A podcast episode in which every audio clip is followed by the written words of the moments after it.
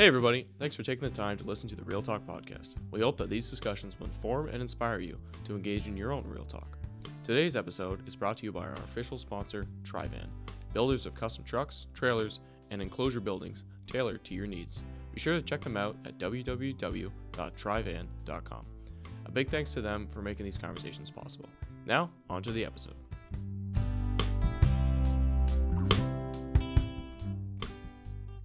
Hey everybody, welcome to uh, Real Talk Podcast. I believe by the time this comes out, this will be episode 50. So that's pretty cool. Nice little milestone there. over Yeah. the hill. Over the hill. Yeah. Yeah. Hopefully we make it to 100.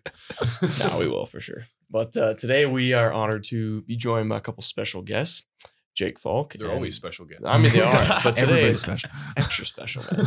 Extra This special. would be the 50, number 50. Number podcast. 50. Let's exactly. go. You don't get that every day. That's it.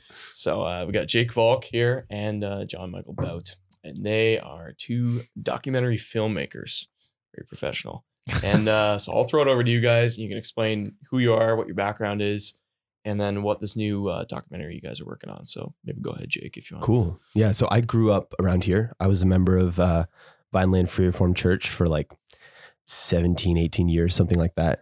And yeah, um, I got went to school uh, Mohawk College for advertising, worked in advertising industry for a bit, and then it. I just realized, well, working in advertising is just a really soulless place.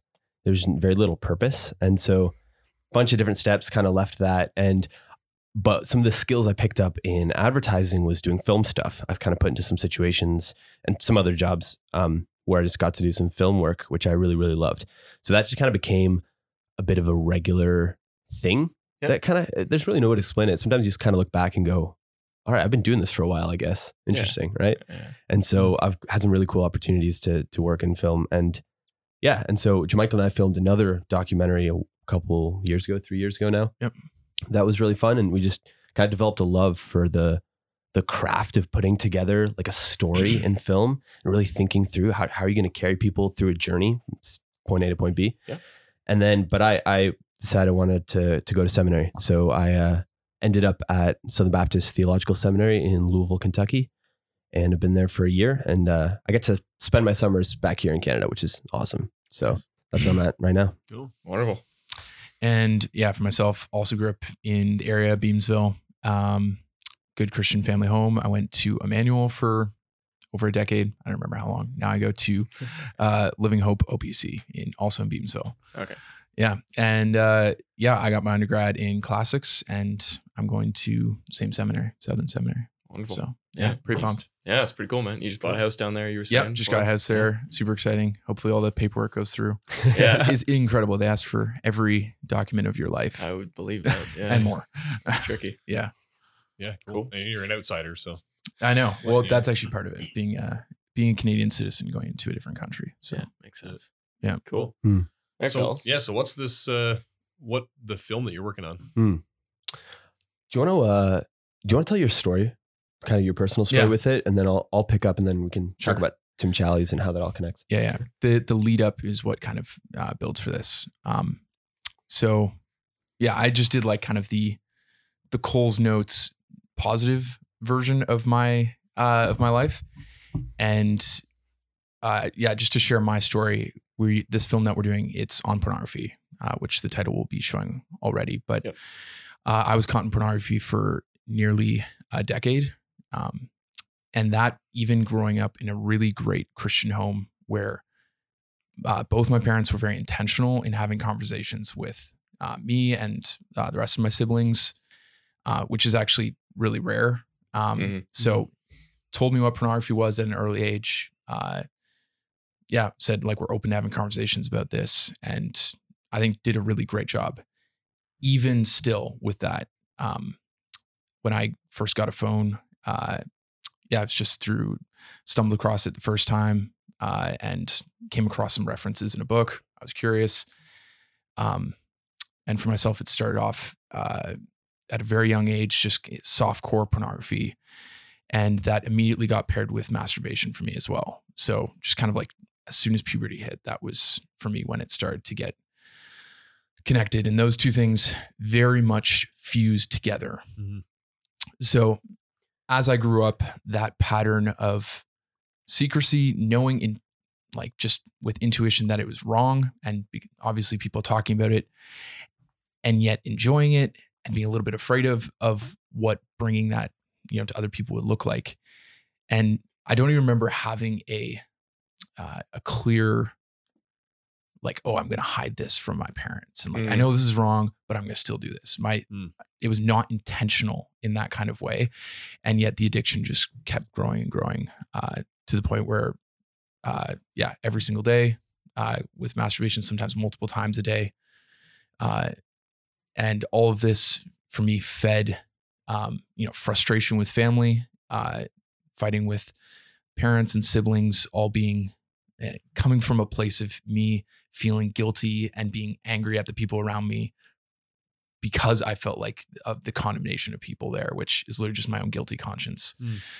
Um, and kind of rewinding again, all of this at the same time, growing up in a really you know good Christian family uh, where you know siblings and cousins were the ones leading youth groups, uh, being the people who are intentional with their Christianity Mhm. um, which was a huge blessing to be in a family like that and still is. Um, but for me, I started to get really good at living the good front and another life on the other side. So Hmm. juggling two identities that I guess merging together made an for an angry person at Yeah. points.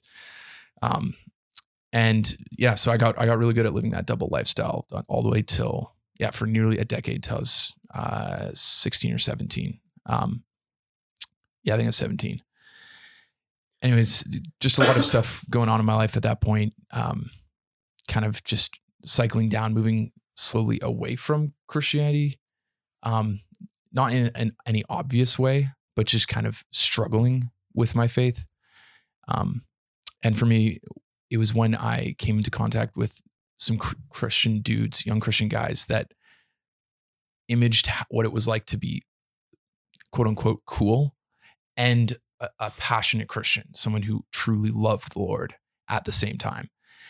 And uh, I just distinctly remember sitting down with uh, my cousin, and he had just come back from uh, a men's conference. Um, trying to remember the name of it.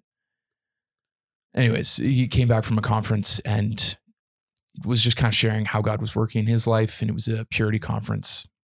And I distinctly remember the Holy Spirit convicting me and the thought going in my head if you don't open up about this now, you never will. And you're going to remain a hypocrite like this for the rest of your life. It's like a very distinct memory for me. And Mm. yeah, by God's grace, I opened up in the attic of my parents' garage with uh, two friends. And for the first time, properly, voluntarily shared and confessed my sin of uh, watching pornography and uh, masturbation and that addiction. And that was, I guess, the point that I could truly start saying, I think I love the Lord. Um, so for me, I was I saved before? Yeah, I, I think I was. But where my walk with the Lord began the upward trajectory was when I began to kill, hate, and bring Mm. into the light my addiction to pornography and uh, masturbation. So yeah, for for me, just kind of fast forwarding the the healing process for myself, Yeah. um, walking alongside, being walked alongside with these other guys, that was amazing. We I eventually joined an accountability group in Burlington. Uh, that split off into Niagara, um, and then that eventually motivated me, pushed me to take life renewal.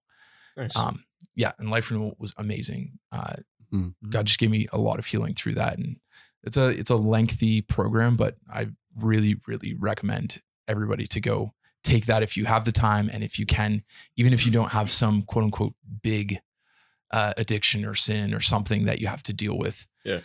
Um. So through that, God gave me a ton of healing, and but I want to be clear, not perfect healing either.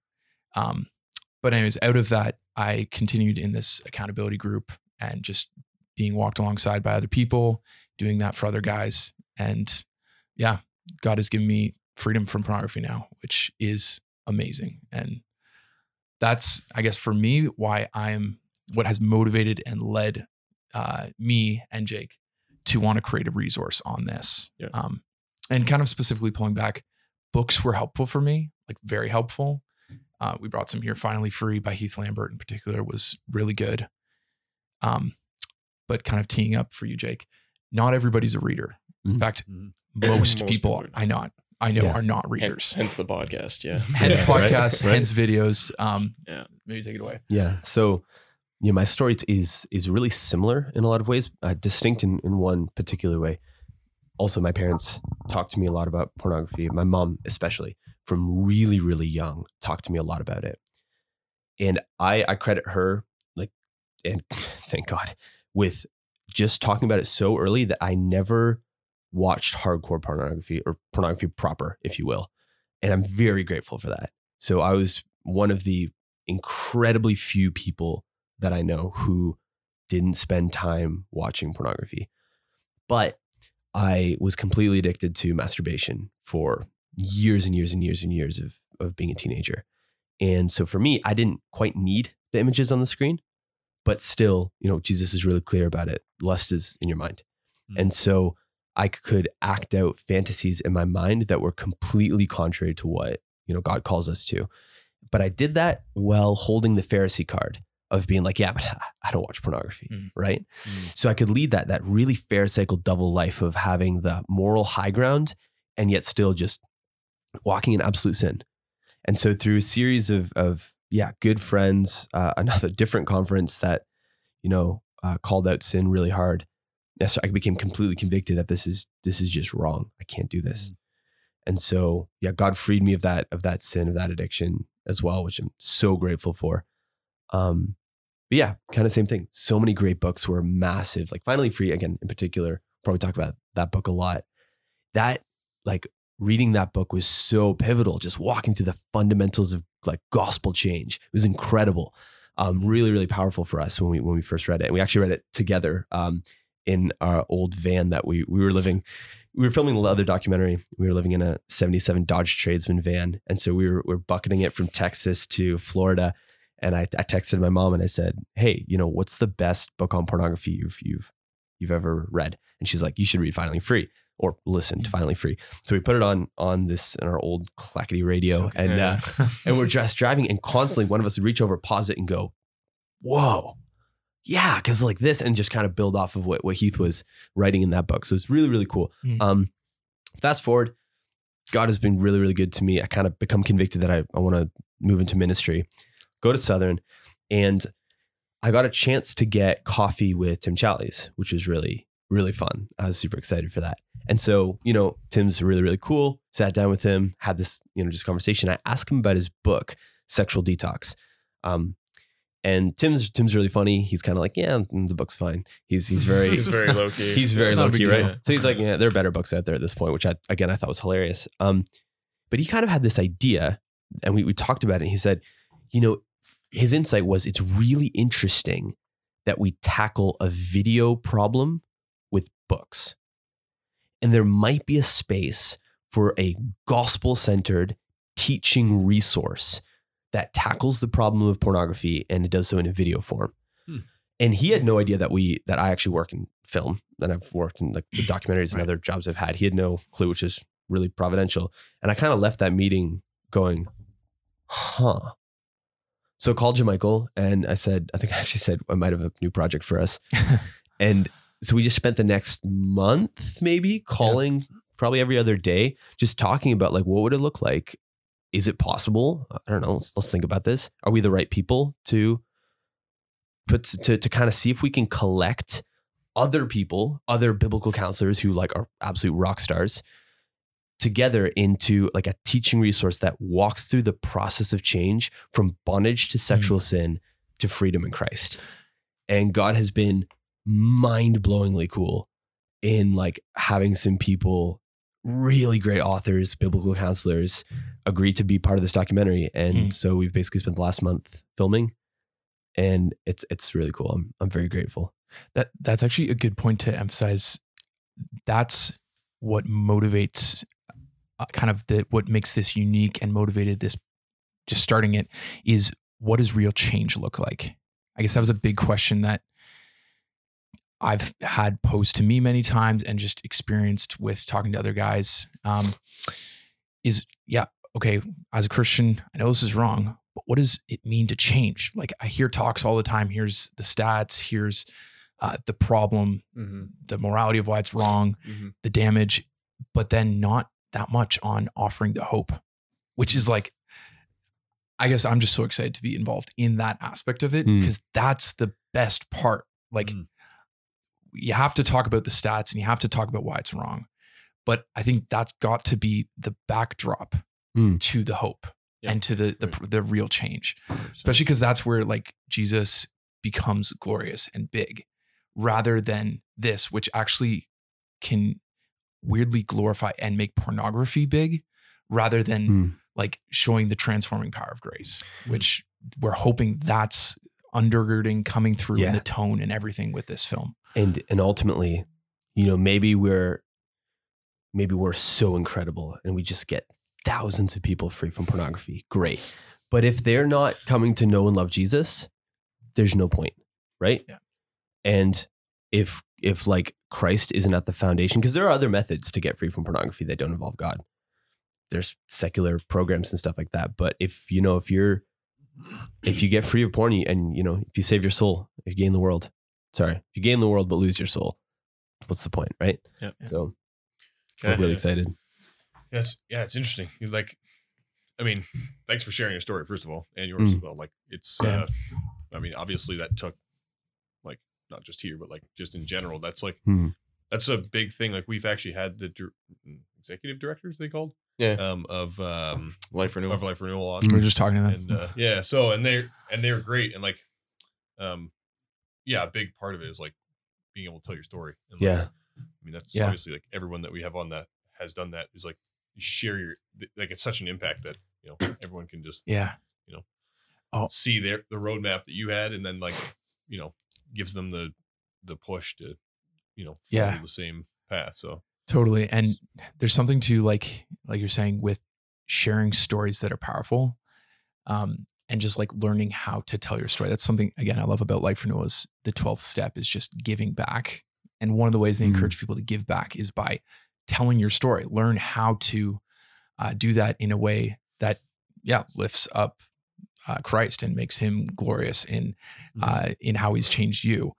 Um, just so that you don't keep your change just to yourself and, Yeah, and things totally. like that. Yeah. So that's Yeah. actually like one of the pleasures of having a difficult story. Like I sometimes say, I can almost thank God now that I struggled with pornography for so long, which sounds weird, Yeah, yeah. Mm. yeah, but God's been able to use pornography in my life to create some of the deepest relationships that I have. Mm. Like, Yeah. yeah, my closest friendships Yeah. were forged in the grounds of fighting pornography, Yeah. or even just like that honesty of being like, I'm going to open up to you about maybe the hardest thing in my life. yeah Yeah.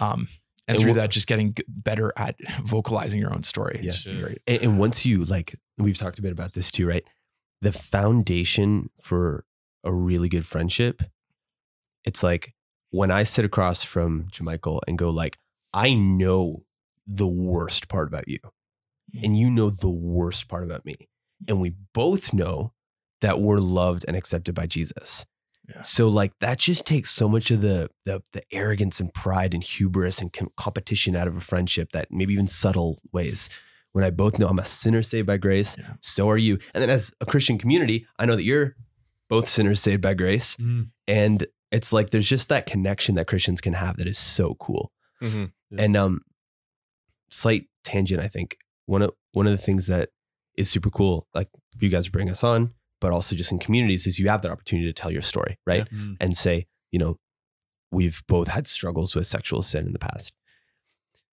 one of the the interesting things that this project has done for me is i actually get a lot of a lot might be an exaggeration a few girls message me and tell me their Mhm. story Really? and it's really fascinating. Be- the reason why I think they message me is that for a lot of girls struggling with pornography, they don't feel like they have a safe place to tell their story or to tell like their addiction to pornography. Mm. Because I think sending it to a guy that you don't know very well is not probably the ideal thing, right? Yeah. Right. So I'm not putting myself in any way some like the best person to share this stuff with, but they know at least because you know John-Michael and I never shut up about this topic. Yeah. They know that I'm at least a safe place to shoot a message to and say, "Hey, I just wanted to tell you I've struggled with this, and here's kind of a bit of my story." Yeah. All that to say, it, it's sad actually that that something that this that we're really passionate about with this documentary is we want to speak to women who struggle with pornography just as much as men. Mm. And one of the speakers that we have in this film is is uh, Ellen Dykas. She's a woman, so she's tackling that head on. Okay. And we've made it very clear that this film is for men and women who struggle with porn. Mm. And we're doing a, be- a a better job in our circles with guys about talking about this more, getting it out there. Yeah. But we owe it to our sisters in Christ to step up and say, hey, a lot of you girls struggle with pornography too. And it's really scary and really shameful to talk about it. And it shouldn't be that way. Not to lessen how bad sin is, but you, we should have No, uh, places for people to talk. 100%. I guess Okay. that's where like things like life renewal come in. Mhm. That actually segues quite well to what something I wanted to ask. So like, how do you view this documentary? Like, I guess it's hard to say like there's kind of like a a roadmap or like something, um, but how do you view it, um, or what kind of this is the structure of it so that it fits into say someone's story, like from the point where they're not at all going to talk about it and hiding it from everybody, um, to the point where they're free, like you guys Mm. like how do how do you view this documentary is it is it like kind of the the beginning thing like watch this Hmm. and then like you know here are some steps and then go to life renewal or is it like That's a good question. it's like Yeah. the whole gambit Yeah. Yeah. um, the phrase we've been using is like, let's begin the conversation. And part of that is we we want to introduce the topic and also do more than that, walk the, I guess, some of the fundamentals of change um, from bondage to sin to freedom in Christ. Mm. Um, but the film does start with the basic premise that you're a Christian and that you know pornography is wrong. Um, but then basically picks up there, It picks up in the place where you're still caught in your sin, you're still, but and you don't know what to do. That's where it picks Starting up. on the Mm. change aspect. Yeah. Exactly. It's starting with the assumption that pornography is wrong. Yeah, yeah. Um, but that's one thing we hope to do too is by talking about this, Yeah. making that obvious. But you're also like to Jake's point, you're also raising awareness about the issue Exactly. for from the female side of things, which Yeah. certainly is not something that's as much talked about as the man Yeah, for sure. side of things. Yeah. And there's also like the way we have the documentary, right? St- structured in six chapters, walking through that process. Okay. There's something really um, hopeful about seeing the whole story. So when you kind of go, okay, you know, I might be somewhere in chapter two right now, or like, you know, it's not quite that linear, but yeah, yeah. you might be Yeah. somewhere here in the journey. But okay, okay, I can see what would it what it would be like to be here, and I can see what it would be like to be there.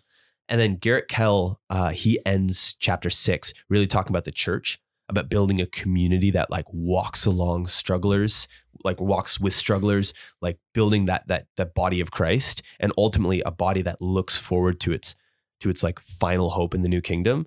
And so it's super pastoral. It's like it's a really great. Mm. He he absolutely knocked it out of the park. And so I think there's something that you might be really far back, but if you can see where you could be as a Christian, Mhm. that's really hopeful. You know what I mean? yeah Yeah, it gives And you so- an angle. Yeah. Yeah. And then hopefully people go and read the books because the books are like the, some of the ones we have, they're way more comprehensive than the documentary could be, right? Yeah. Because it's comparatively pretty short. Oh, for sure. Yeah. So do you Yeah. think uh, this would be a resource, obviously, for people struggling with it Mhm. directly, but also if you know someone who is struggling, if you're a parent or friend, also beneficial to to watch this. Oh yeah. Hopefully. It's it's oriented everything like even just the way they're talking. It's like you as the struggler. So it's it's directed to the struggler. Um, but I think like for helpers too, people walking alongside or people who may end up walking alongside someone else, um it's important to understand and both like to empathize to understand what's it like to to struggle with this uh, but also to know what the fundamentals of change look like um, and that's one of the aspects i guess aside uh, to the primary thing of helping the struggler is to also help the one walking alongside and to give them a resource um, if they don't feel you know able to to meet with someone and know what to cover with them as they Hmm. walk through an addiction To use this video resource as a way to initiate conversations and to be hitting key Hmm. things with the person So, like a good example of that is we have Deepak Reju. He wrote the book. Do we have it there? rescue plan and Yeah. rescue skills. So he and Jonathan Holmes wrote a pair of books that are really, really good. So one of the things he talks about in the chapters is kind of like the philosophy of locking down a phone. So like how to cut off all access. And so he kind of walks walks you through that process. And so from if you're struggling, you would know like this is this is really helpful for you. But if you're helping someone who's struggling, you're kind of equipped with like, okay, hold up. You can see how someone who is struggling would want to get out of the full lockdown of a phone. And so you can be really eh, like kind of extra alert to make sure that you really are shutting down a device for all it's worth. You know what I mean? So mm-hmm. you can kind of take every single thing that's talked about in the film from two different angles the struggler yeah. and the, the helper, if you will. Yeah, right. That makes sense. Yeah. I think we should probably like because we've been talking about the the outline and the structure of this, but like Yeah. just give people uh, an actual breakdown of Yeah, yeah. How's this put. chapter. Yeah, is it good? Mhm. Yeah, yeah. Yeah. Wanna do it? Yeah. Don't give the whole thing away. yeah. Hit him with the highlights, you know? to be revealed. Yeah, yeah. you know, uh, so basically it's gonna it's gonna start it's a documentary right so it's a it's a story so it's gonna start with some sort of montage kind of really establishing the problem of pornography Hmm. that still needs to be done it's again like kind of we were talking about before we don't want to dwell there pornography is bad hot take right Mhm. so christians generally accept that and so you want to move on to let's let's actually deal with the problem properly and then work towards hope so then chapter one um, was just done by uh, Jeremy Pierre. He's a counselor, a biblical counselor, and a professor at Southern Seminary. He really kind of he walked through the sin and pornography and like kind of the foundational understanding. Like, what are we actually dealing with as a problem here? What's going on in your heart when you're dealing with sin? Hmm. What's sin doing to you? Let's just let's really define our terms, define what we're dealing with, because that's really important before you start to move on to like fixing the problem. Because I think one of the things that the devil loves to do is as long as you keep the problem pretty murky, don't quite define what you're doing, Yeah. don't don't really know what you're fighting. You just kind of sin bad. I'll try more. That's where he loves to work. And as soon as you know this is wrong, here's what it is, and here's what is why.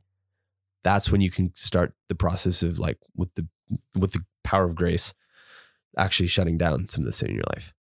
Yeah, And then chapter two is on. Um, we, we've broken these into what we call chapters, but essentially they're just key teaching moments. We'd call them almost like 10 minute TED Talks of, of counseling with different speakers for, uh, so chapter one, two, three, four, five, and six, walking through the film.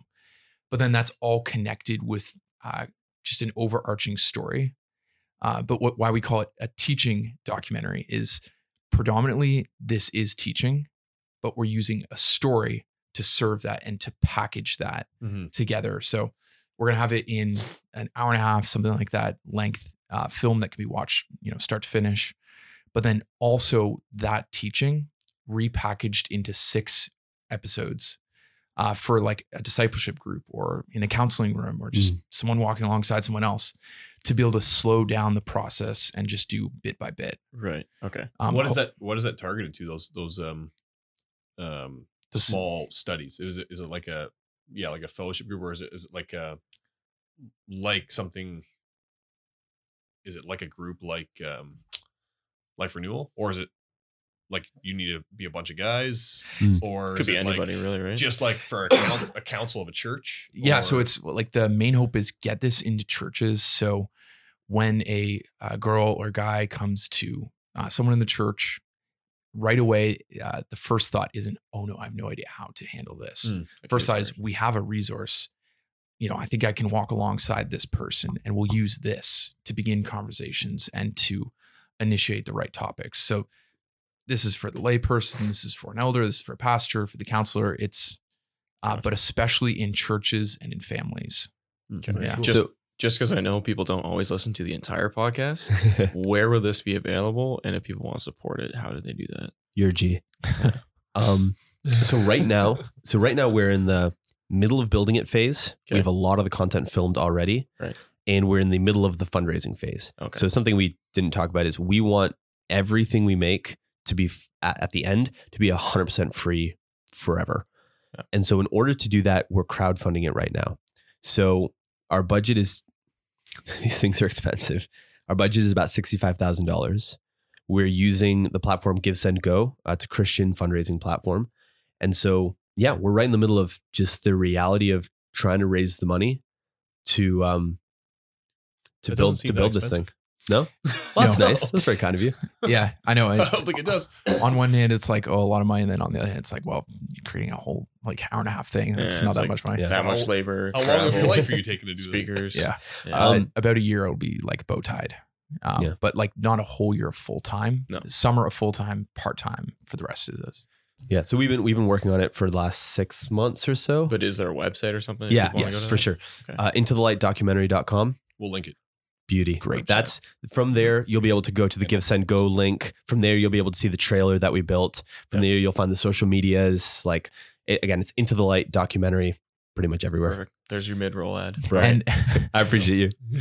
and the fastest way, if you want to give straight, is givesendgo.com slash into the light.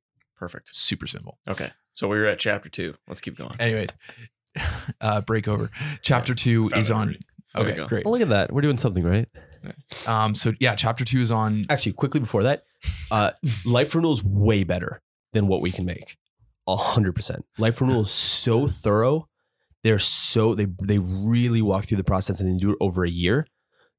That's way better than this. So into the light is the gateway drug for life renewal. Pardon the pun. Hopefully, that'd be cool. Yeah, yeah. Yeah, if, Yeah. if you find this and you find like it's really probing you and you're you're uncovering sin, bring it into the light, really building your relationship with God, and you want to go to something like life renewal, which will take you way deeper. Yeah. please. That's I don't know. Plug for life renewal. They do a phenomenal job. I do. Yeah. back to Chapter chapter two. two. chapter chapter two.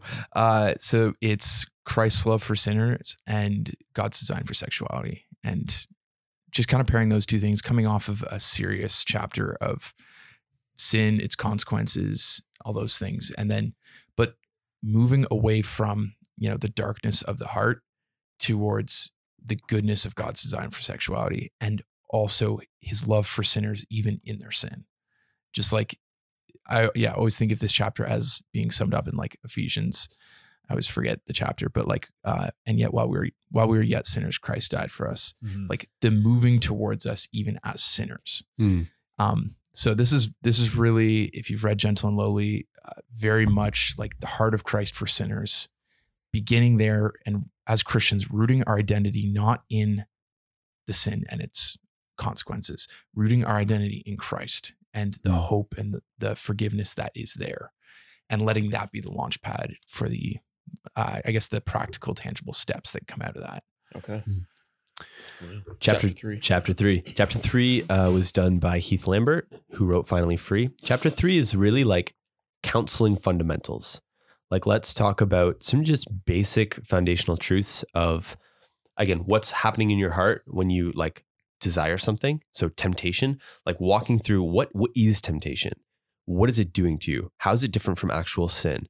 How can you? What are practical strategies that you can think through to stop yourself walking down that road? he has an analogy where he he talks about a dandelion with the the fruit, the root, and the shoot. With the fruit being the actual sin, the root being the way you're thinking about it, but then the the sh- the sorry the shoot being the way you think about it, and the the root is like the underlying desires that you have. So really going deeper into your heart and how you can really understand yourself, so you can better fight sin.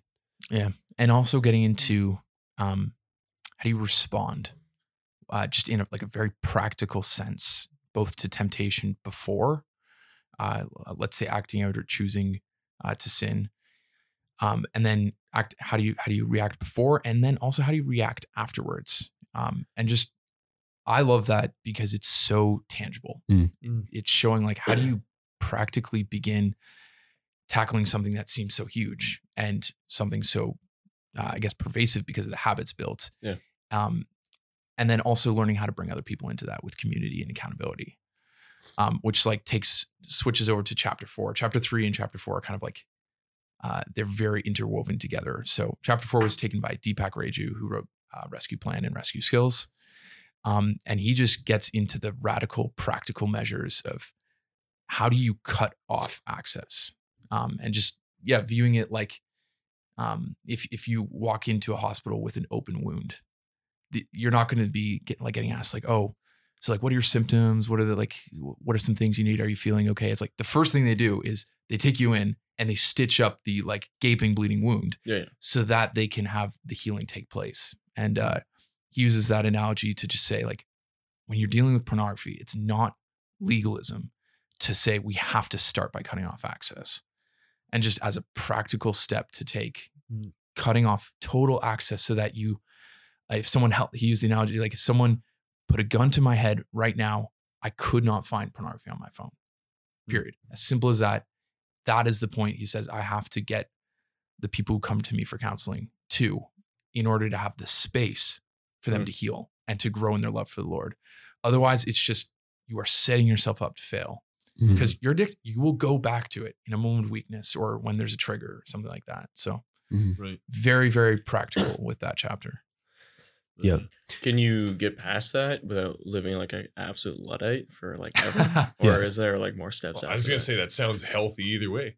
Not having the internet all the time would probably be good for somebody. Yeah. Right. Yeah.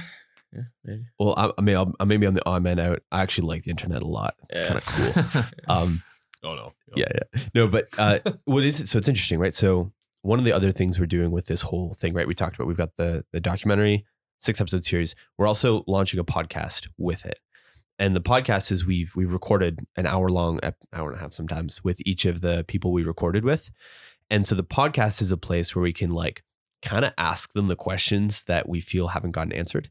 Deep dive. Exactly. Yeah, exactly. exactly. good So idea. well, that's exactly one of the questions that we asked. Who did we end up asking it to? Was it was it Heath? Uh, yep. As, Yeah, he It's covered when can you start introducing some like livable Risk. things back? Yeah. Yeah. Like when do you when are like you know you, you've watched pornography, you're you're hooked Yeah. Let, let's say like social media would Yeah. be a trigger for a lot of people. for sure. So Right. at what point in your healing, what, what healing? What point like when you've put sin away? Yeah. Can you go? I can have Instagram back. Yeah. And he gave a really thoughtful like response to that. A large part of it being you're not necessarily the best person to make that choice.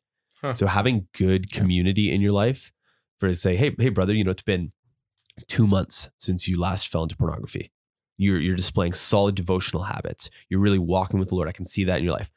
If you enjoy Instagram, I think it's reasonable you can have it back. Let's see how that goes. Keep me, let's keep me very accountable for the next two weeks. Yeah. If you and you need to have the strength and responsibility to go, no, no, too much of a trigger. I'm out. Right? Maybe you have it for a week and you go, this is not healthy. You can kill it, or maybe you go, actually, this is fine. I I still I have no temptation, or whatever that looks like, right? Yep, yep. So other people in your life can give you an opportunity to have a better perspective on that. and like just speaking for myself, there's a lot of things that I cut out, and there's a couple things I've reintroduced back, Hmm. and I I never had to go so radical as like um like getting rid of a getting to a flip phone, and actually that may have been a good thing to do. I really respect people who do that, Yeah. but um so for myself, I've actually kept most of the stuff that I put in place, and just because I know I would so much rather live with that inconvenience than deal with the temptation or the Mm. potential relapse. Just even social media. It's like, okay, that's a bummer. It's more inconvenient uh, in other ways. But just as a long term habit, I don't anticipate having social media for on my phone very much. Just yeah. I mean, if you have to Mm. email people, is it the end of the world? Yeah. yeah, well, that, that's a good example. Like I didn't have email on my phone for a year. It's like such a pain. Like Oh, because of the you Yeah. an email social media. Uh, just for me, that was like that was a potential way uh, Okay. that I like completely locked down. It was a very dumb phone. Uh, by the time like when you delete all the stuff, so Yeah, yeah. that was one thing I did reintroduce back and has been fine. Okay. Um, but that's like one of the things that was like, no, this is not worth the potential temptation here. Mm. Like nothing is really. That's that's the point. fair enough. Yeah. It's Mm. it's a hard. I mean, it's hard until you. I mean, that's exactly what Jesus meant by cutting off arm and a leg, or arm and an eye. Like it's just that's the point is to cut off access to sin. It is not worth it. So, Mhm. the, and I appreciate what Deepak said in his chapter two. Many people go, you know, 50, 70, 80% of the way. But there's that last 20 or 30% is just, you don't want to cut that out. Hmm. That's the place you keep going back to and falling because there's something that you value slightly more, whether it's your convenience or social media or whatever it is, more than getting rid of the sin. And that will continue to kill you. So, yeah, Hmm. just putting that out there to Hmm. people listening cut off total access. You have to be in there. So Yeah. Wow. Yeah. Okay. No, it was just, just a practical follow up Yeah. question I had. So Yeah. What was that? Chapter three, four? Four, somewhere in the four. mix. Yeah. Keep it so rolling. yeah, chapter five was taken by uh, Ellen Dykas, and w- chapter five, between five and six, are my favorite chapters. Five is all about how do you run an endurance race, because most people getting out of pornography are going to be in the place of you're not like chaos falling into sin like you were before. You've got a handle. You've got some good measures in place. Maybe you have solid accountability, but you're setting yourself up for a slog for some months of slowly battling sin step by step, measure by net measure, two steps forward, three steps back, five steps forward, two steps like it's just it's going to be work. It's going to be hard. Pornography is extremely addicting and it's and sin, you know, the devil doesn't like to give up his ground easily. So what does it look like to preach the gospel to yourself during the months of of sometimes very difficult time it takes to get out of of patterns of sin?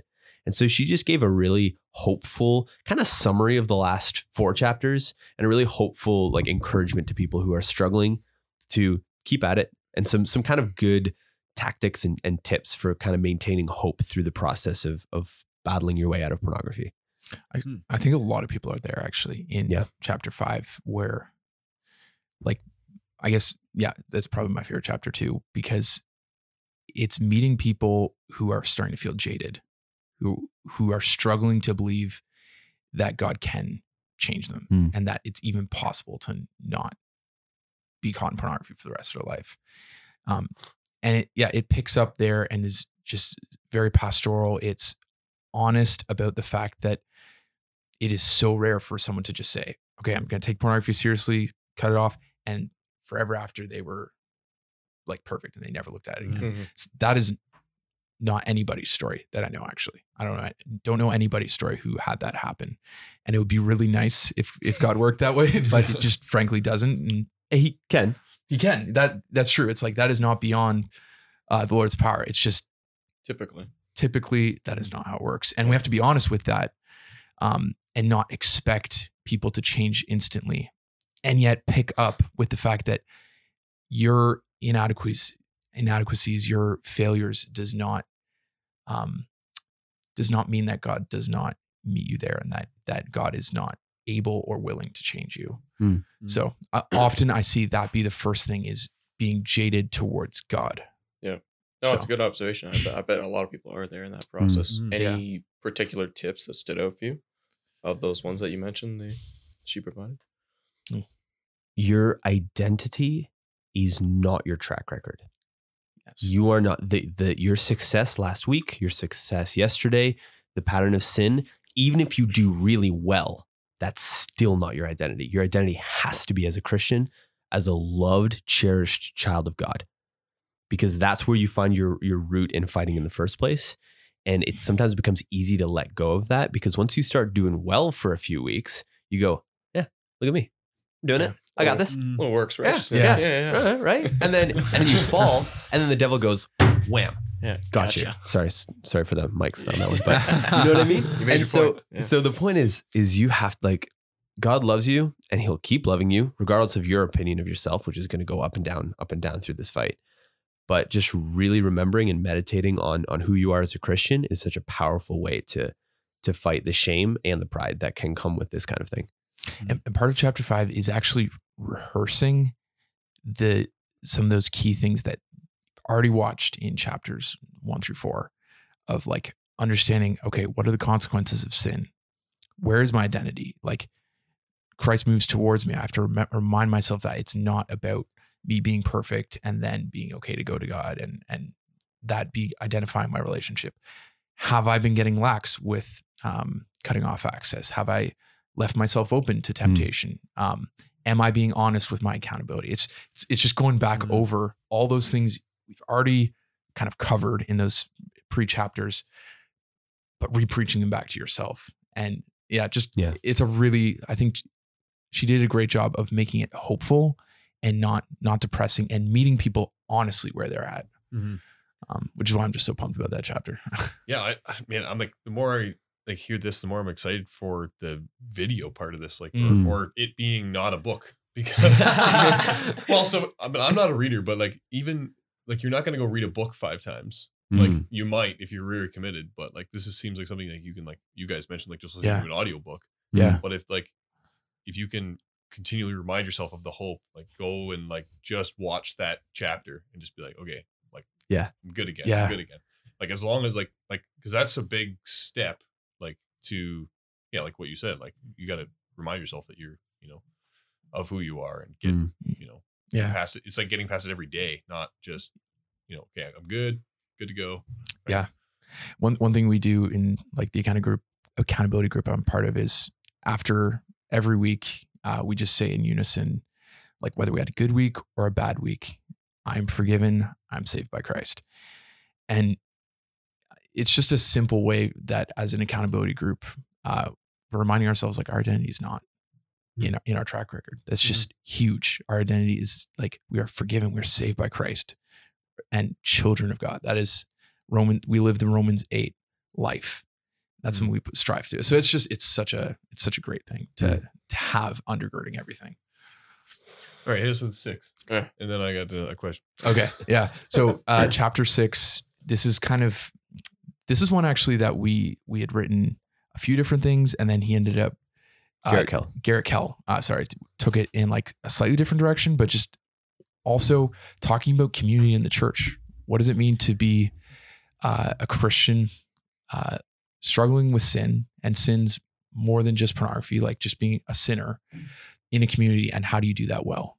And also how ultimately our hope is in a, a new creation, how our, I guess, just the hope that we have is so much more than just now. It is so good. Um, I don't know if you have thoughts on chapter six too. It's it was just so pastoral and hopeful, which I just love it. It was really resounding, especially because he, he spent a bit of time talking about heaven and like the, you know, and that's, Mm. that's a really, something it can be hard, but that's a really beautiful thing to contemplate. Like one day, all of this sin, that darkness, like what you did last night, all of that's going to be gone if you're a Mm. Christian. How cool is that? Yeah, How cool is that? And it's going to be a while before that happens. Most of us are going to live here for a fair bit longer, but eventually God's going to do away with this sin nature that we have. Mhm. And that's going to be incredible. And then there's going to be a long, long, long time of being porn free after that Yeah. for good. Mhm. And you can never go back. oh that like even just speaking as someone who's still like I just think of myself as a an addict in remission. Like I think and try to treat myself in that Hmm. way. Um wow, that is like such a freeing thought to be like I never have to worry about being tempted, leaving myself in a bad position and setting myself up to fail in a way like that. And the fact that I don't I won't have to shed another tear, uh, like an angry tear, a frustrated tear, a tear of despair. Like, Mm. and for the people listen, like, I'm sure there are so many people listening to this Mm. right now who have wept over their sin and are, and also have are angry at themselves, hate themselves for this, and it's just that is what we want to lift up. Is there is hope beyond this, where there are no tears anymore, and where you will no longer have to be caught and stuck in in pornography and Hmm. forever. yeah, it's, That's amazing. yeah. It's amazing to see like because we like to dwell on like what we're doing wrong, and then like Mm. what we could be doing right, and then like what's pushing us to, you know, pushing us to the grace. But it's good to look at from the other way, like what is what's pulling us from the other side, like Yeah, what that's a is good the glory that you know we're going to experience? So um anyways i'll see if i can formulate this weekly uh form thought into a question. So i i feel like pornography is a bit different than other um addictions in that like say like alcohol or or drugs or something like that is um it's not like an an a, nes- a necessary part of life but like the problem with pornography is that you also it ties to our sexuality Hmm. and then also into like marriage so Yeah. a lot of times like like with with your story john michael like you start young and then when you get married like that track record doesn't just like follow you but it follows like your family and that's like uh so how like yeah does i mean not to like be like well your film didn't cover this but like is that something that you guys address that like how do you recover to a point where you are now like can go back to like a healthy like biblical um form of or expression of sexuality. Mm. Because yeah, it's like if you recover from alcohol, you just recover from alcohol. You just like you do the detox, you get off it. I mean, it's obviously nearly impossible. Right. But once you're there, you don't put yourself in a situation where you can go back. You don't um but you don't need to then, you know, share a drink with somebody down the road. Right. Yeah. So how do you yeah, is how do you deal with that? Yeah. so when we were beginning this uh, whole process, we had to talk about what are we going to cover and what are we not going to cover. That was on the list of not covered. It, dude, is so painful. There's so many incredible topics we would love to cover. But the caveat is, yeah, so to be clear, that's not a major thing that we're talking about in the film. And we hope that, yeah, there's a lot of healing just through the Oh, and general will be, yeah. principles. Um, but also that does come up in the podcast um, at different points. Like there's, Mm. we got honest questions. We did an anonymous survey uh, just for people on Instagram and stuff. Mm. So then we use those to kind of amalgamate together and ask questions to the speakers. And um, so some of those questions are tackled in the podcast. But if I could just like plug people into a really good book that directly talks about that, Yep.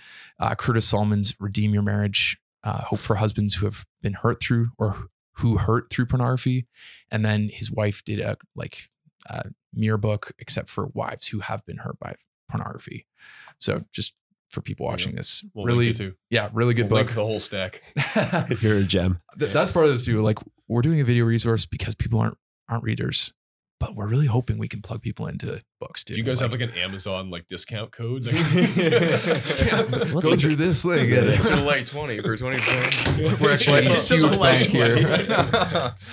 Yeah. I mean, and the thing is, like, the documentary is going to be hour and 20 minutes, right? In audio time, audio translated to page time, that's like maybe 70 pages, Okay. right? So, like, I listen to a lot of audiobooks. I can, I've got that conversion pretty good. 70 pages is not a lot of pages, right? Even like a book Mm. like finally free here, it's, it's a very small book and it's, you know, it's 160 pages, so twice the length of what we could cover in the documentary. Yeah. People need to read these books. They're so good and they're so transforming and they're full of so much practical gospel truth that we just can't quite cover in the documentary. So we're really hoping that, like like John-Michael said, this starts the conversation, but we hope people pick pick up, you know, Pure in Heart, uh, Randy Alcorn's book, Sexual Sanity for Women, Ellen's book. Like, give them a read. They're really, really good. Honestly, these are just the tip of the iceberg too. Like that's part of it. We're um, we are not speaking in this. We're bringing in the people who've Mhm. got um, yeah, they spend their lives counseling and writing and um, and we're thrilled to have them. We're trying to like read as much as we possibly can too. So in the backdrop, as you know, putting things together, editing, um, yeah, we can be honoring their teaching by making that decision of what do you keep in, what do you what do you not, because you can't keep everything. and and asking thoughtful questions in the podcast. So if, if we've read 10, 15, 20 books on this subject beforehand, we can as clearly as we can, again, respecting their their time, their expertise, we can ask them ask them really thoughtful questions so that they're giving the best answers they possibly can. and plug that's the other thing there's there's lots of books out there um like being kind of a not all of them are good Mhm. so to be able to do some of that sifting Yeah. because one bad book can do a lot of damage Yeah. and we've seen that with people where they said i read this thing you know, like that and it was actually that incited me to lust or those practical steps were extremely legalistic and did not teach me how to think well with this Mhm. so we're pumped to give the speakers a platform and then plug them into what we think are really good books on the topic that are really helpful Mhm. so we've espoused their uh their books went off. We- we got our commission Yeah, we really love books in case you guys can't Yeah, Yeah. yeah. can't see. That's good. we There's- love people who love books, so we can talk to them about the books. Yeah, yeah. There's so much. That's okay. We'll link all the audio Audible books. Oh, Yeah, bless yeah. your heart. Yes. yeah, there you go. No, that's cool. Okay. I mean, I did want to talk about the nitty gritty a bit, but it's probably not as important just because it's kind of interesting to see, Yeah. you know, how the cookie crumbles and how you guys Sure. make that.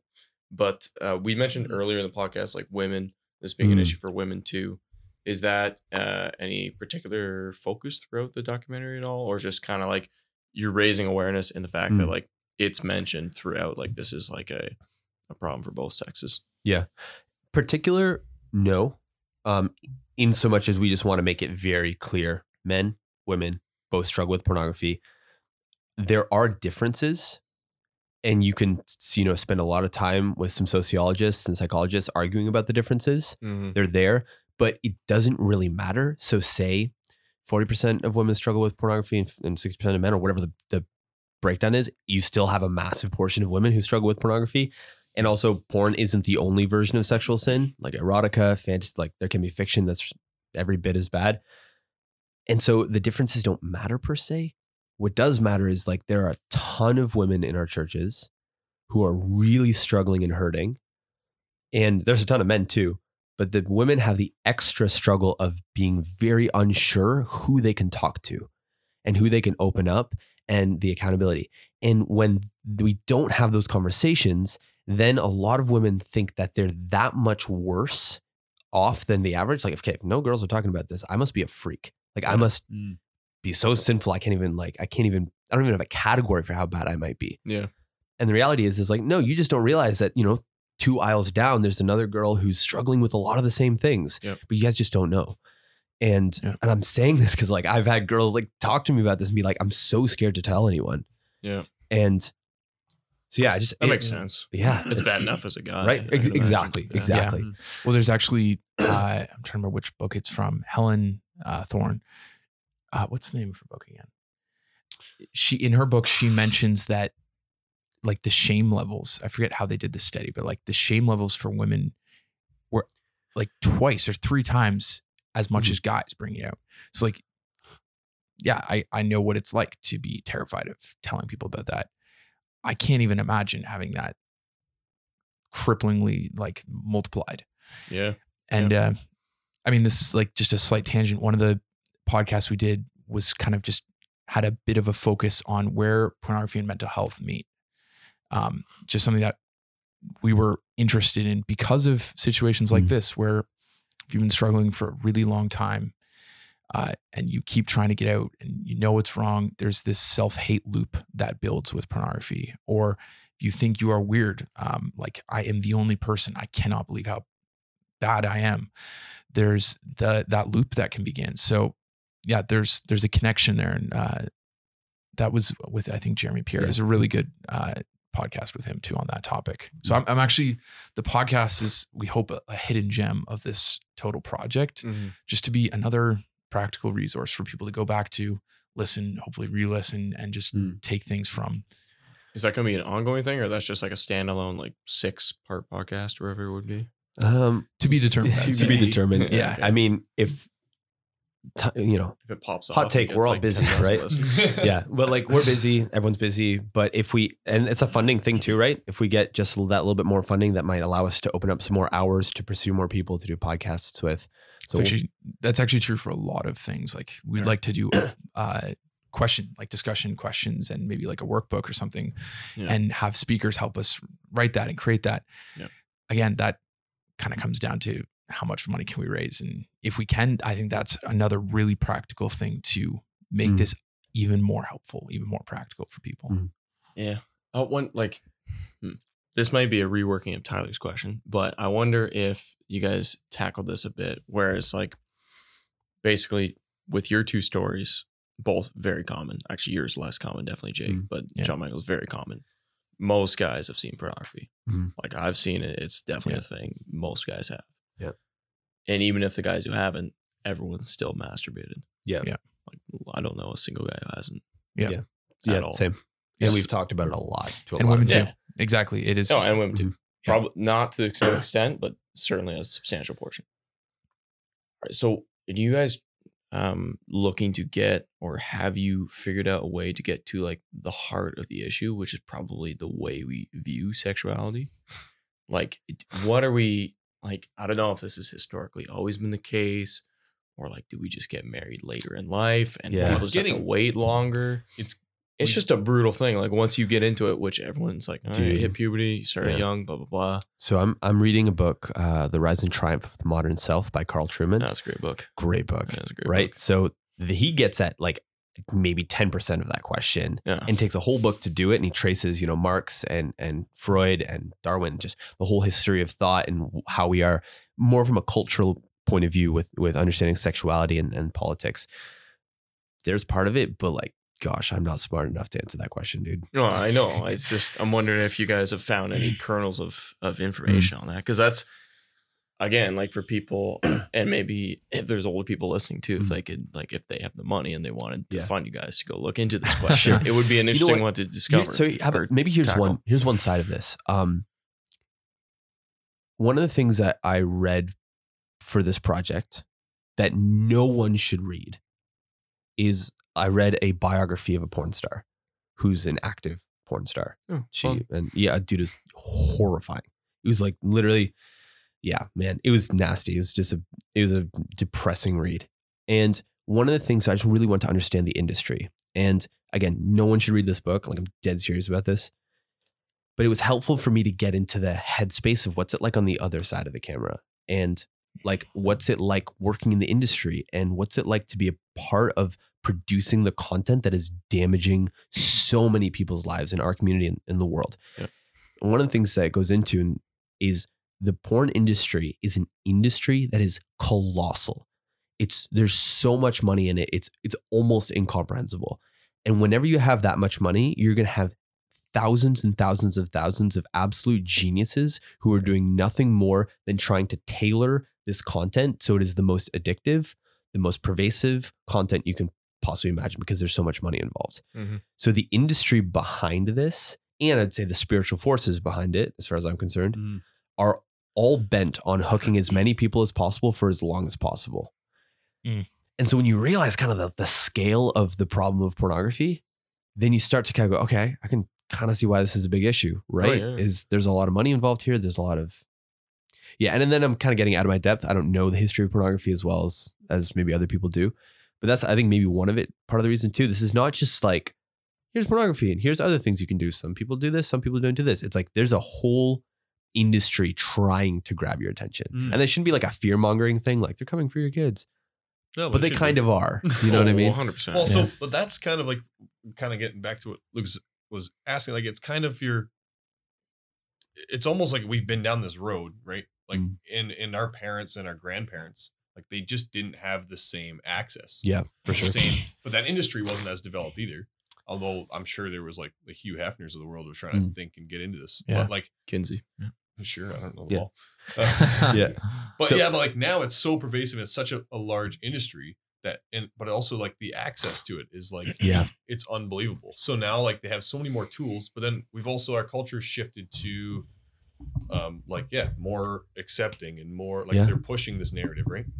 So yeah, we've moved from where this was like a taboo thing that was hard to get into to being like there's almost no way you can't get into Yeah. it. Yeah. And there's people actively trying to get your kids into it and Yeah. you into it. Yeah. So like how do you yeah moving forward, how do we tackle this? Like it's good to get How do we um, get out of uh, survival mindset? Is Mm. I think. how yeah, well, that's it. the thing, right? Like we can cut ourselves off, but how do we get to a point where like I'm thinking can about my kids? Like I got Mm. I got my oldest is three. So like he knows how to work YouTube already on our TV. Yeah. But that's not like you know, that's not a problem unless I have blues clues on. Yeah. But just and it, it's really getting worse and worse. But yeah, So- they had like a I don't know. I think I think John-Michael and I can probably give a few thoughts, but the I think the the first thing is is we're not experts on this. You know what I mean? Especially this aspect. Especially this aspect, um, because a lot of smart people are trying to think about this very very hard and writing about it and stuff like that. So, you know, we're we're a couple of guys. We've been reading nonstop on this for like eight months, but you know, with only so much. The biggest thing for like on the parent side of things is just like be aware, right? Really think like because I think just really thinking about it for a while is actually a good first step. He's going, okay, hold up. What devices do I have in my house? There's a good Mhm. start.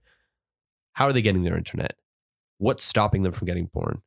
Okay, you kind of trace that. You can trace the route. Like, okay, the internet's hitting my house. How? Okay, through our um, normal internet connection and through mobile data. Okay, there's two ent- entrance points there. It's got a there's a router involved. Okay, that's that's another point of connection. Mm. And there's devices for almost every step of the way, right? So Disney Circle is a device that um I hope I don't botch this. I believe it takes the place of your router or becomes the router modem situation. And then it can filter and monitor pornography and explicit content th- at that point before it ever hits your phone. If you're thinking of data like a stream kind of coming through, it stops Oh, it right there. and This then is you a Disney product. yeah yeah it's called Disney Circle. It's pretty cool. So we we have one or had one at our house for a while. Yeah, my parents had one. Yeah, and so you can do a lot of other stuff. You can shut. You can literally nuke the Wi-Fi at like nine o'clock at night if you want to, and just Oh, no it one. sucks Can, if you like to play video. Games. Oh, bro, games. Every kid hates Disney I never Circle. even heard of that until you told me that one. Yeah, Yeah. my parents did. That's my brothers. Yeah. Yeah, yeah. yeah, and then and then you can and then you can also you can double up, and then you can have accountability software on your phone, and then there's different ways that the, that can look like. So you can have software that's primarily monitoring based. So if it sees stuff, it'll notify an accountability partner, Mhm. or you can have stuff that's primarily blocking based, which it'll stop it from ever coming up, or both. Um, and then you can have, if you have older kids, you can have accountability partner systems in place, which I think is getting to the most effective, which is groups of people who you're actively ac- accountable with.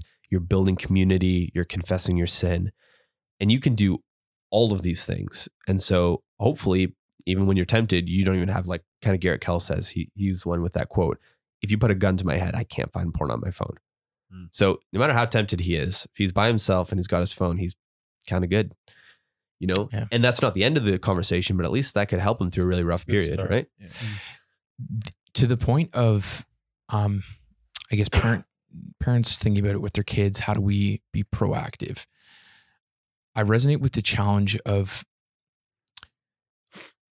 going so far as to be like okay my kid can't have a phone like arguably that's the best way you could try as a parent to keep your kid for a while except i just think that's not going to last the the reality is um, kids show each other porn in at school. Uh, there are weird uncles. You can find it. Like I've had friends just be doing construction work and find it in the wall. Like porn is out there all over the place in random places that you don't realize. Yeah. So the best strategy. Panic calendars.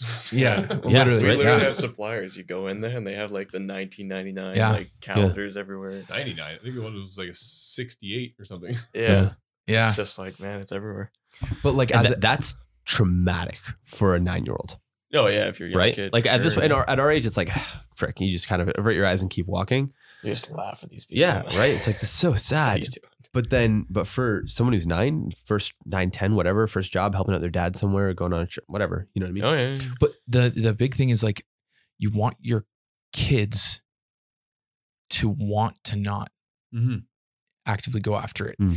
And like, yeah, again, like you were saying, Jake, not going to try to be like, oh, here is the solution or whatever. But I do think there is, uh, I guess, maybe an unhelpful tendency to be like, in protecting my kids, I'm just going to do my absolute best while they're under my roof to just keep them away from it. Yeah. Like, what I want for my kids is that they're competent and um, I guess love the Lord and understand the danger so much that they want to run away from it. Hmm. And if that doesn't begin in the home, I'm just hoping and trust and like essentially just on hope that as soon as they move out from underneath my roof, they'll suddenly have self control. So again, this could can look so many different ways, but self control and teaching your kids that means giving them a phone at some point because as soon as they move out, they're going to get one. So it's it's yeah, every house is going to look Mm. different, but I I do feel passionate about just completely cutting off internet from your kids is not a good solution because it's a deep dive off the other end as soon as they get Yeah, yeah. out of the house. Mhm. Rumspringa. It's, uh, Yeah. It, it seems like it's a losing battle, especially for parents. Mm. Like, yeah, like to that point, like when I grew up without a TV for, I mean, well, we had a TV. We watched like, we had just the antenna, you know, rope Yeah, that yeah. you roped around the house so you could watch Yeah, hockey hockey on night, yeah. Saturday night. But there was no like, we didn't really watch TV. Like, didn't know any of the Mm. shows growing up or anything like that. Right. When I hit university, I had a laptop and I watched like, I just watched TV all the time. Right. Yeah. Because I just never had TV. I was like, oh, dude, you can just watch TV. Like, you can just watch TV. Right. So I mean, like whatever. I still got out and did stuff, but yeah, I was like, Yeah. you know, It's it's kind of like asking the question, what's the ideal? Is the ideal my my child's to be ignorant and and innocent, or is my is the ideal for my child to be, uh, I guess, intentional and capable? Hmm. Is it just like I, I want my my kid to be capable of saying no to porn rather than always so protected from porn that they uh, just can't even access it? know what the risk is but also hopefully they don't have to learn the hard way. Yeah, exactly. It's like that with anything else. Yeah. Like But drinking Man, easier said than done. Though. exactly. Oh, We're yeah. throwing out ideals bunch of young here, but Yeah. uh, And also, like, it's- parents, so. it's getting more pervasive and more demented Mhm. in, in the world too. Like it's and it's everywhere. Like I was just watching like It's in whatever, memes, Daily Wire just put out things on what like what is a woman. That's Mm. just a which is a great documentary. which is a great documentary too. Um, Is that from Matt Walsh Matt did yeah, that? yeah, Walsh, I watched it last night. Um, it's just gold.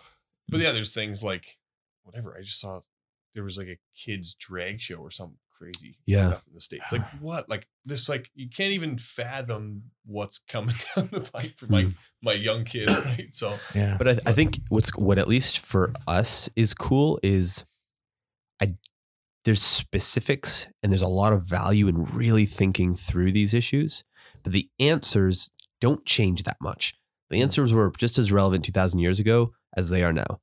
And that is like you're the the person and work of Jesus and the relationship that you have with him and growing in holiness. Mm. And you can only do that if you have the Holy Spirit in you, actually changing you, working the fruits of the Spirit in you Mm. that starts in a simple way when you're young, but like that's still the answer. And I'm that's not to say don't be very rigorous and thoughtful as you're like kind of examining the cultural issues. Like read a bunch of books on this this stuff. It's, it it will be helpful, but train up a child in the way he should go, Mm. right? And man, that's so easier said than done. That's such a man, like especially as like a young single guy. That's super great thing for me to tell into a mic to a bunch of parents listening. Well, I I, don't get like that. you're telling like to, to John-Michael's parents. He's Yeah. like he's bragging about them, and then like what Yeah. are you supposed to do? It's it's true, right? like and yeah, it's, and I can understand that it would seem daunting and scary. That's what I was trying to get at earlier. Yeah. I wonder. I, you guys probably don't know the answer. I don't know the answer. I don't know but the like, answer. did people like let's say 100 years ago like okay let's say today Hmm. the rates of masturbation among teenage boys 99.99999% Sure.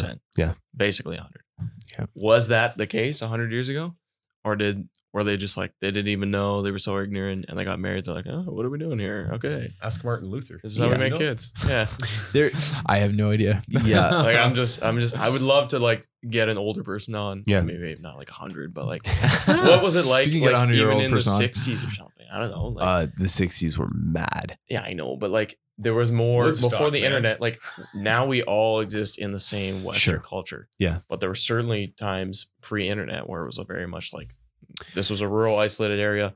This is Mhm. how they've done things for the last nineteen hundred years. Mhm. Like it did, that didn't change much. I think You the want Amish guy on. yeah. I don't want Amish. I'm just curious, like what has been like.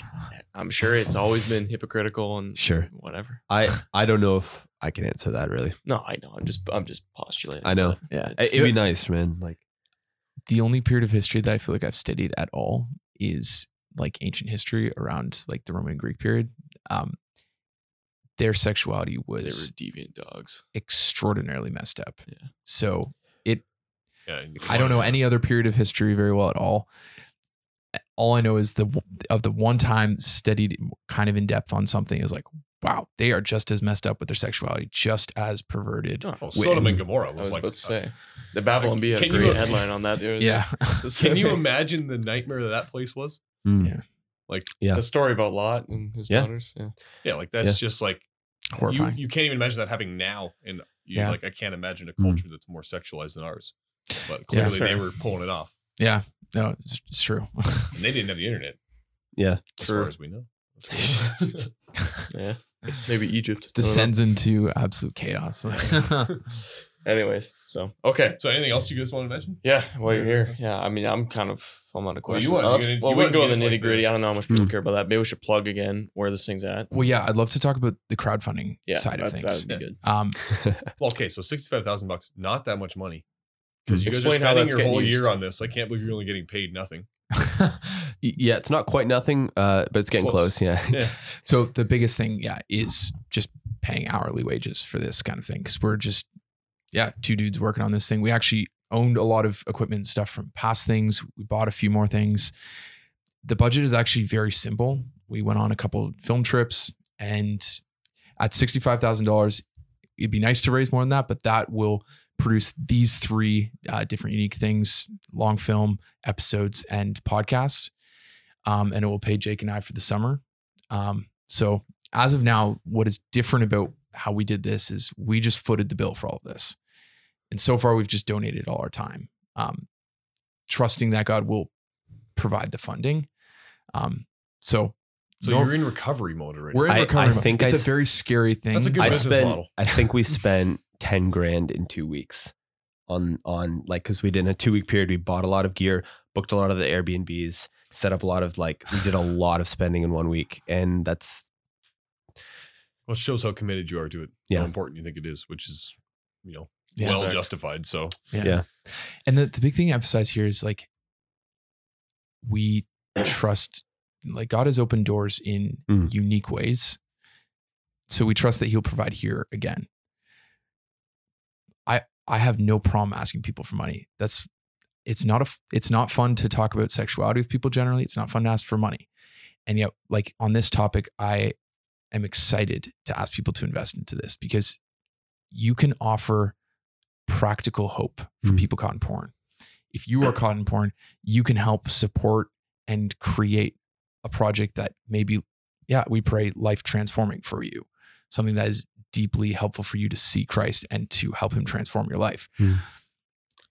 And we need you- we need you to support this. So frankly, please go to givesendgo.com slash into light and support this because we need it. one i don't know if you guys want to end on this story or keep going we'll talk as long as you want i was just i was out for uh i was out for a meal with a buddy of mine last week. And he you know he was talking to me and he said he just started telling me the story. He knows me pretty well so he knows this project. And he said so uh, he is he's like i have a little sister right? So he's his little sister and his little sister is interested in a guy right? His little sister's in high school. So my friend went on tiktok looked up this guy and looked at the types of people that this guy was following. All of it was softcore pornography.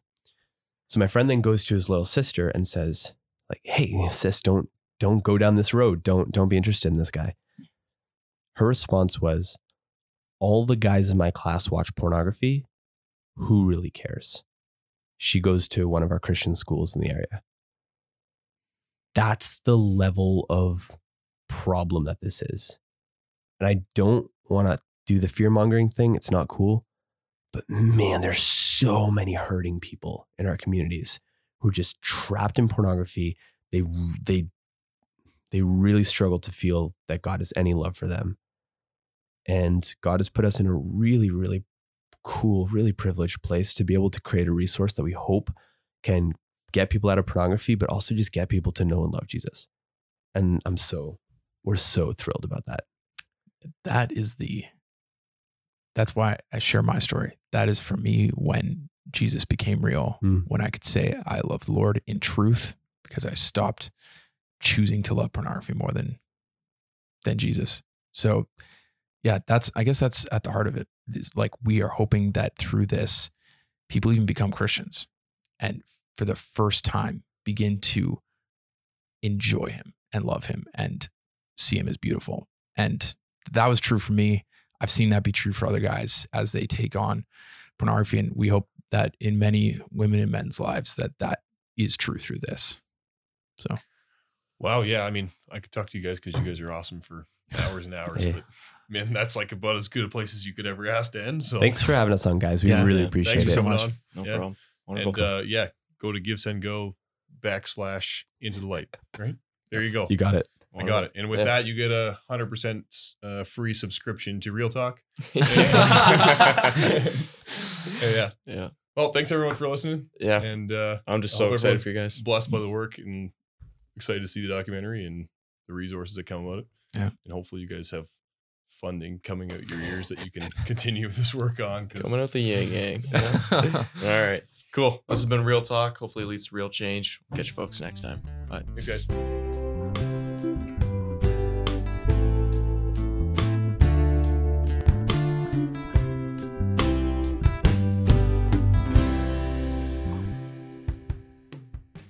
Thanks for tuning in to this episode of Real Talk. We really appreciate you taking the time to listen or watch the show. If you want to send us your feedback, and we'd love to hear it, please email us at reformedrealtalk at gmail.com. If you want to find us online or social media, we got a lot of great content there. Just search Reformed Real Talk and we should come right up.